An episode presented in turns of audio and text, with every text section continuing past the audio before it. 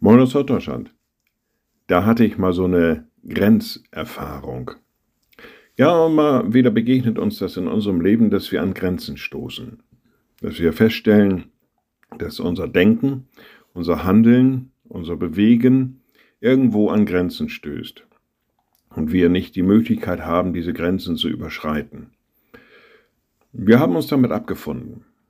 Weitgehend und machen immer wieder neu doch diese Erfahrung, dass die Grenzen vielleicht enger werden, dass die Grenzen vielleicht schwieriger werden und dass wir uns immer weniger in die Lage versetzen können, diese Grenzen zu überschreiten. Einer, bei dem es definitiv keine Grenzen gibt, ist Gott selbst.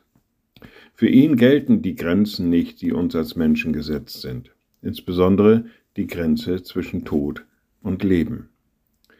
So sagt Gott in seinem Sohn im Lukasevangelium, Gott ist aber nicht ein Gott der Toten, sondern der Lebenden, denn in ihm leben sie alle.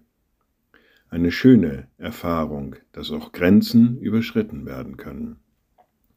Liebe Schwestern und Brüder, ich lade Sie ein zu einem kurzen Gebet und anschließend zu einem gemeinsamen Vater unser.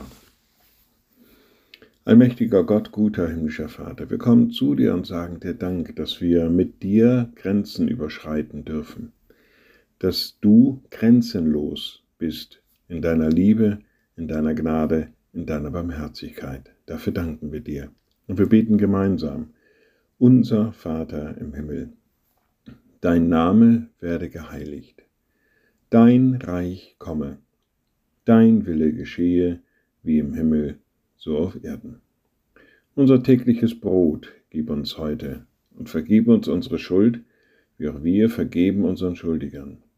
Und führe uns nicht in Versuchung, sondern erlöse uns von dem Bösen, denn dein ist das Reich und die Kraft und die Herrlichkeit in Ewigkeit. Amen. So seid gesegnet, bleibt behütet und bleibt gesund. Tschüss.